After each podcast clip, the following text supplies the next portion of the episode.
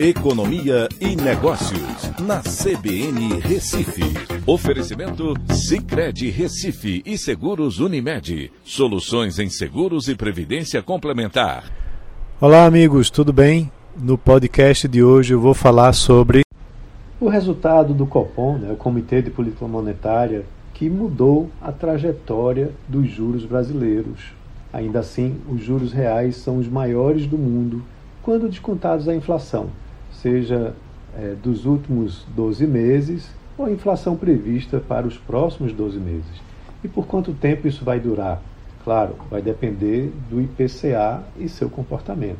Ao levar em consideração a inflação projetada para os próximos 12 meses, no caso brasileiro, em 5%, os juros reais atingem um patamar de 8,22%, deixando o Brasil no topo da lista acima de México, Colômbia, Chile, aqui na América Latina, que também apresentam juros positivos, juros reais positivos.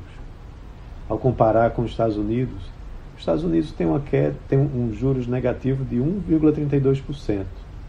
E os países da zona do euro, né, até porque até pouco tempo atrás praticavam juros nominais, ou seja, antes de descontar a inflação negativos, percebe-se que esses países Nesses países, os juros reais estão negativos por conta da inflação futura que eles já começam a sentir agora. Uma outra metodologia de comparação é usando a taxa nominal descontada da inflação dos últimos 12 meses. Nesse caso, a taxa de juros reais brasileira cai para 5%, mas também fica no topo de uma lista de países importantes na economia mundial, seguido por China, Hong Kong e Arábia Saudita. O que isso tudo quer dizer e por quanto tempo vai durar? Isso significa que os investidores internacionais continuam tendo ganhos reais ao investir com segurança nos títulos brasileiros, pois esses títulos remuneram acima da inflação.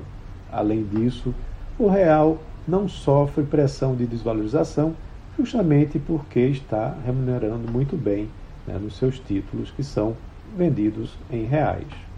Por outro lado, mostra que a ferramenta usada pelo Banco Central para combater a inflação é correta, mas trará uma forte desaceleração na economia em 2023 se a taxa se mantiver elevada com uma inflação em queda. Como o Copom manteve os juros, pode ser que caiam em breve, talvez no fim desse ano e mais provável no ano que vem. Então é isso. Um abraço a todos e até a próxima.